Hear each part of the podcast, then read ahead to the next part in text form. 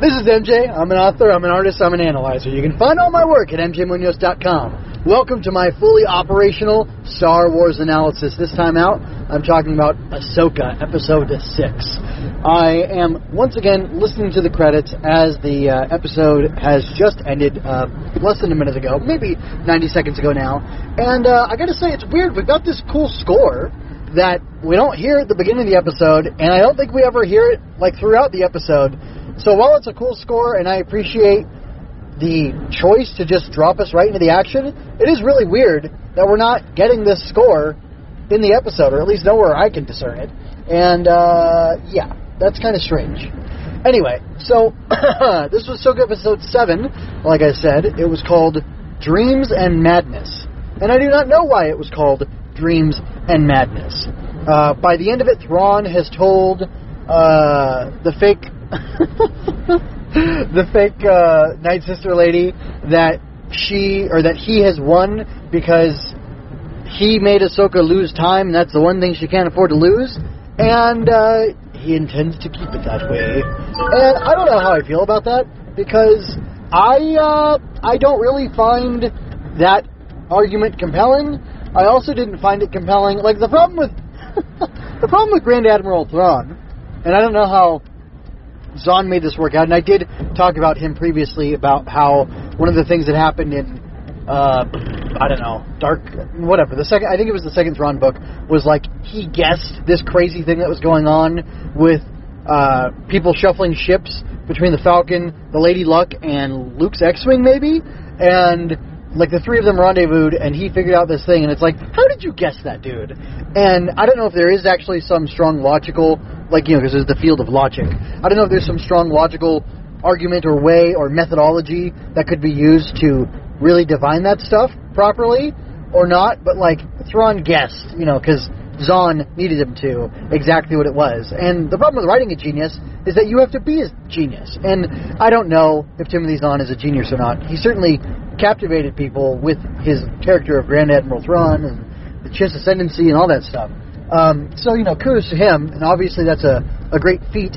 And some people call the Thrawn books the best books or their favorite books of the Star Wars extended universe, and you know that's fine, or expanded universe, sorry, um, which is fine, and I have nothing against that, and I have nothing against Zahn, except for the chocolate milk thing, which I think I talked about previously too, and I will not belabor now. they call it hot cocoa, Luke. Anyway, uh, so it works every time. oh man. Anyway, so yeah, that's that's weird to me, and I think Filoni tried to give Thrawn a genius line, which was regarding to Ahsoka was in this debris field, they call it, or well, she calls it a debris field, and uh, he and the he calls it a, a graveyard, I believe, to the uh, the Night Sisters, the Great Mothers, and he says to uh, what's her face, um, the magistrate. I'm using that old name for her because I can't remember Morgan Elsbeth. There we go. Uh, he says to Morgan Elsbeth something along the lines of, we like he knows that this is confusing. In the books, it is revealed that Thrawn figured out that Anakin Skywalker became Darth Vader because it's not common knowledge at the time. Uh, it becomes common knowledge. Well, it becomes a known fact later. I don't know when it becomes common knowledge, if ever, in the galaxy. But Thrawn is one of the few people who knows. I think it's Thrawn, Tarkin Sidious, and uh, I don't know a handful of other people. So uh, Ahsoka, maybe Rex. I don't know who else. Anyway, um, you know, Obi Wan Yoda. Yeah, there's a handful of people. Um, so anyway, the uh, the genius line that Thrawn that Filoni gave to Thrawn, which confused me, was something along the lines of. Uh, it's twofold. So it starts with I think him knowing that Ahsoka is Anakin Skywalker's uh, apprentice, and the yeah, there's a. There, I'm pretty sure there's a Thrawn book that's split timeline between, which I don't know why you would do that between the Clone Wars and Imperial times, and it's like a cat and mouse game of Thrawn working with Anakin Skywalker for something. Uh, maybe in the Outer Rim, I don't know for sure, and then him working with Vader, and then him by the end of it, he like pieces together that that that it's the same guy.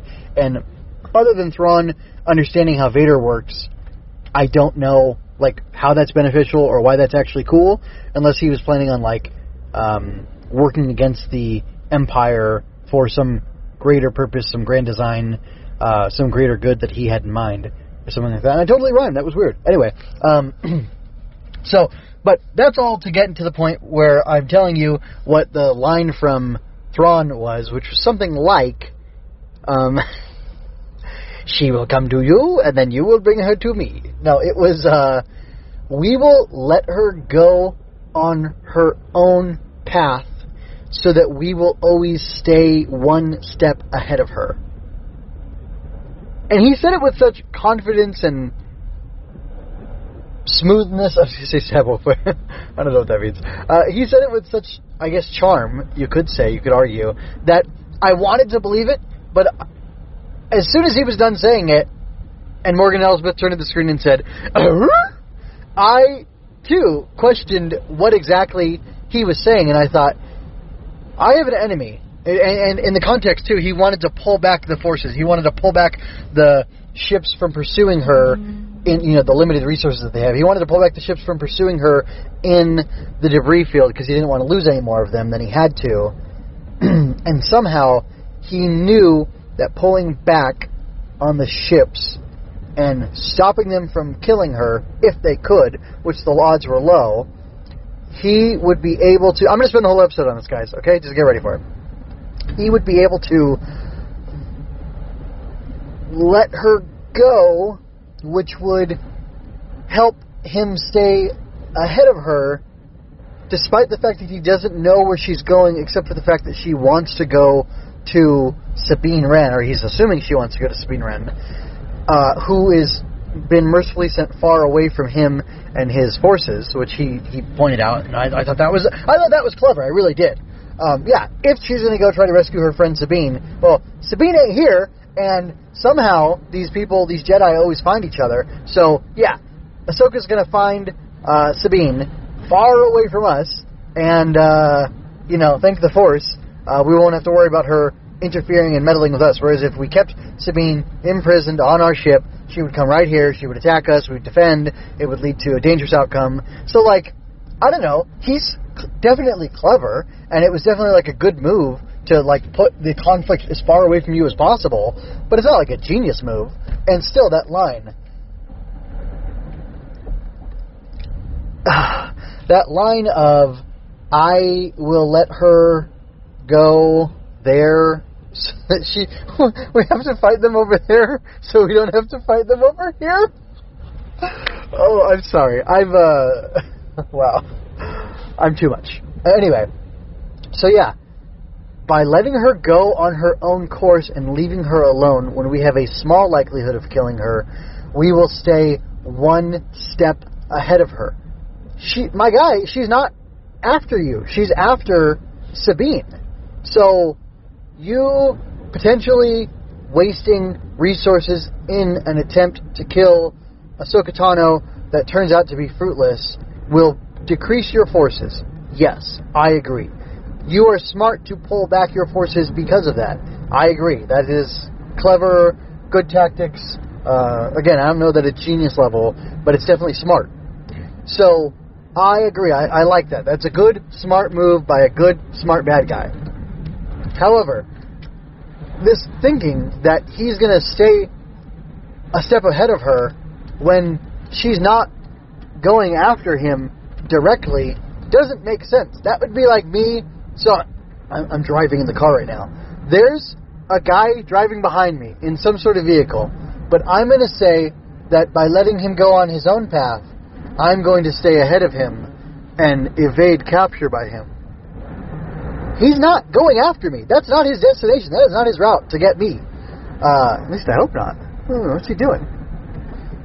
But by me going on my path, going on my merry way, continuing with my plans as usual, and ignoring him and not interacting with him, like you know, not slamming my brakes and swerving so that the guy stops and getting out of the car and yelling at him, chasing him with a baseball bat, like by not interacting, interfering, intervening with this guy who's just driving behind me somewhere else, going on his own mission, uh, I by refusing to do that interaction, I will ensure that we stay as far, you know, that he doesn't follow me to work. Right now. However, I have no reason to think he would have followed me to work had I not interfered with him at all. And it's kind of the same logic, I think. Uh, I mean, it's like a gross analogy, but it's kind of the same logic with what Thrawn was saying that Ahsoka's on her own mission. If we leave her alone, she won't know what we're doing, or she'll be, you know, even less informed about what we're doing, and therefore she won't be an aggravating, complicating factor for us. I mean, yeah, obviously, but that's just weird. Uh, anyway, so uh, sorry for picking on that for so long, but it just seemed weird, and it's like I don't know, man. When and I, I know I mentioned this before, so I'll be super brief. But when they brought Thrawn to Rebels in season three or whatever that was, I thought, do you really want to do this? Do you know what you're doing? Like at that point, Filoni was no longer he was the supervising director of Rebels, and I think he was partly in charge. Disney said, "We can give you this many dollars, or we can give you this many dollars minus or less 25 percent, and these are your art styles that go along with that. Which would you like, Mr. Filoni?"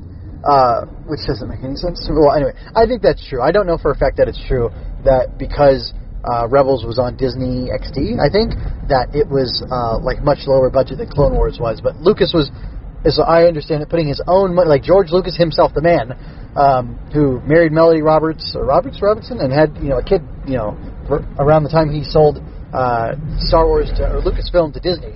Um, that man right there, father of Katie and uh, Jett and other people, uh, like he put his own money into Clone Wars, and he was like, "Yeah, I'm going to spend the money on this because I want it to look a certain way and be a certain quality, and I want to keep pushing the envelope with this animation and stuff." And they went from being wooden marionette like Thunderbirds to like having you know flowing hair and robes and cloth textures and all that good stuff, and having that amazing Siege of Mandalore battle between Ahsoka and Maul. Ah, top tier animation. Some of the best animation in the world ever made, I believe. Anyway, definitely some of the best lightsaber coordination, lightsaber fight coordination we've ever seen. Anyway, uh, almost as good as Ryan versus Dorkman. And then, you know, when we went to Rebels, he had much less money to work with. But anyway, you know, I, you know, Filoni did the best he could, I think, uh, under the new regime. Although it doesn't make sense, but whatever. I'm not going to get into you know theory and guessing and uh, pretending like I know what I'm talking about exactly. Um, you know, but he was the supervising director of Rebels. He wasn't directly involved, and I think that was like season two. Like I think pretty sure.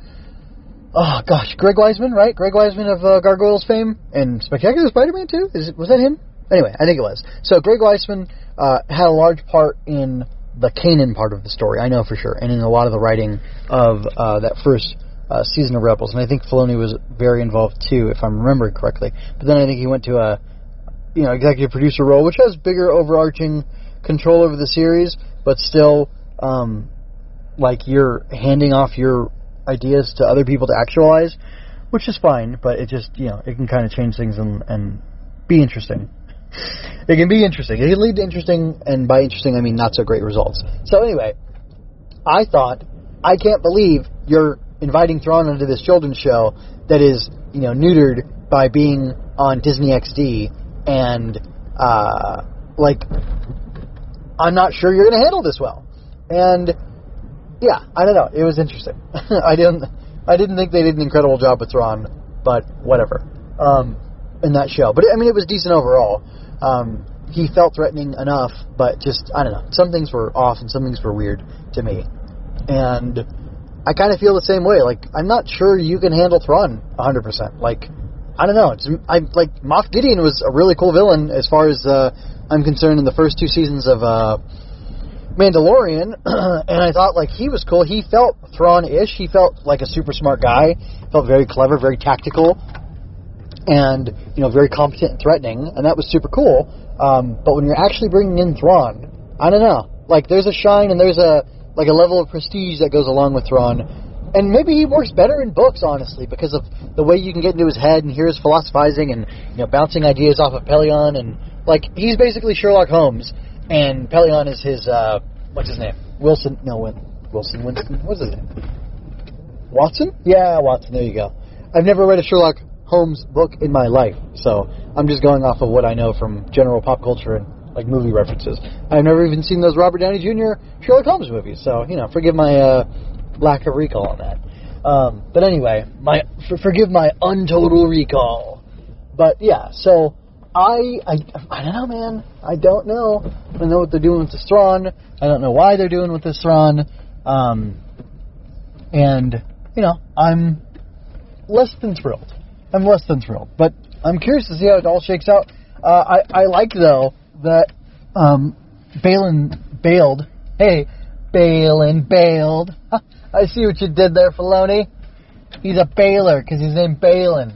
Anyway, I like that Baylan bailed on Thrawn's mission and on you know being a, a mercenary for him, and that he's doing his own thing. Um, I assume that ties into Dreams and Madness, the title of the episode, but I still think that episode is like very poorly placed because I'm not sensing any dreams. I'm not sensing any madness either, and that's kind of strange. Um, but irregardless, uh, that one was for you, Dad. Uh, irregardless, um, it's it's weird. It's very weird to me that uh, Baylan is off doing his own thing, and I mean it makes it kind of more interesting, more dynamic, and you know I wonder exactly what he's up to. I don't know that we'll find out. Uh, I mean, we should find out next episode, but I don't know. like, I think Thrawn's gonna leave, and um, uh, Ahsoka and the gang are gonna have to try to leave too. Uh, the Purrgil are gone, so will they try to hitch a ride on the Eye of Cyrus? or Eye of Sion, sorry, Eye of Sion. Um, I kind of feel like, in a crazy way, whatever Baylan's after, if there is some secret force thing, um, because he's leaving uh, Shin to join the Empire or the new Empire, you know, First Order, whatever, and like be a part of that and uh, you know find her greatness and find her fortune or whatever there. And he wants to do something bigger. He said he basically wants to end all future wars does he want to become a demigod? Is there some sort of uh, crazy, you know, fable? Excuse me, fable bound power there? Ooh, fable bound power. That's a title of your next book, The Fable Bound Power. Anyway, um, he uh, like, is there something, some great power that he's to activate? That like, there was that, um, oh man, what was it called? Malachor. I think they used Malachor in Clone Wars where Maul was there and Kanan, and there was the fateful fight, and uh, Maul and Ezra were teaming up. to get to a holocron or something like that. And there was some sort of like you know planet wide super weapon. Um, kind of yeah, I I think it was called Malachor, and I wonder if like did they just take the idea of the mass shadow generator or what? Um, but maybe it wasn't Malachor. Maybe it was like how they changed Korriban to Moraband. Maybe it wasn't Malachor. Maybe it was like Malakon or something like that. Anyway, but um, we, Ezra picked up a, a cross guard lightsaber, I think there too. That was like a Jedi weapon. Anyway, um, too much Star Wars, guys. Too much Star Wars. Anyway, uh, maybe there's some sort of like you know force based super weapon that's like Night Sister magic combined with something else like Sithy or who knows what. And like I I almost think that this episode eight could wrap up the season, the series, whatever, with somehow Baylan activating this thing that goes wild and stops Thrawn from getting back into the galaxy. Unless, of course, they are pushing for Thrawn to win in the end and get back into the normal Star Wars galaxy and uh, for him and his forces to be the remnants that become the First Order eventually. Like I can definitely see that happening, um, but I don't know. It could also not happen, and I don't know. That could be more interesting. That could be more fun. Maybe I don't really know. Um, I don't really know. Just find it odd. Overall, I was entertained. I liked seeing Ezra use his like uh, you know, offensive force pushing and stuff, and uh, seeing him fight was funny. Uh, although I am irritated a little bit by the uh, little um, RV turtle guys that they are peaceful. Ezra calls them peaceful. Um, that's not true. They're harmless. There's a difference between being peaceful and harmless, and this has been said by a few different people in a few different ways. But basically, if you're peaceful, it's because you have the ability to harm people or be violent, and you choose not to because that's how you want to live your life.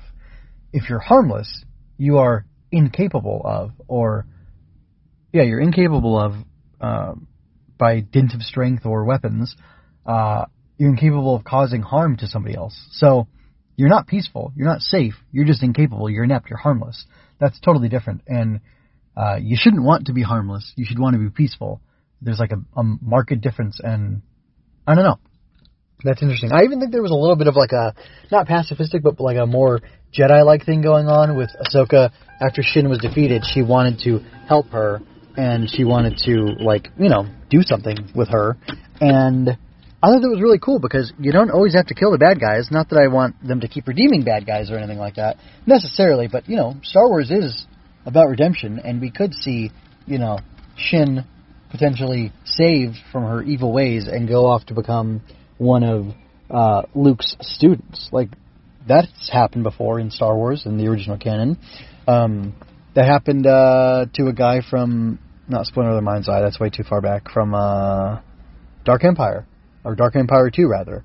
There's a guy who was like a you know Sith follower, Dark Jedi type of guy, and Luke ended up turning him, and then he ended up being an ally uh, in like the Jedi Academy Chronicles and, or uh, Jedi Academy books and stuff, which is super cool. But anyway, so like I don't know, I like that that softer approach being taken, but I want my characters to be dangerous, my heroes to be dangerous and threatening and capable of you know great destruction, but then like hold back and choose to go the other way, as opposed to my villains who are also competent and deadly and capable, but who you know choose not to do that because they're evil, and that's like what sets them apart, right? It's like the whole sheepdog and wolf thing. Like to the sheep, a sheepdog looks like a wolf, and they're just as dangerous and scary. But literally, what sets apart the sheepdog from the sheep is that he has the capacity for violence, and yet he chooses to, you know, broadly speaking, he, you know, as an illustration, he chooses to use that to defend the sheep against the wolves.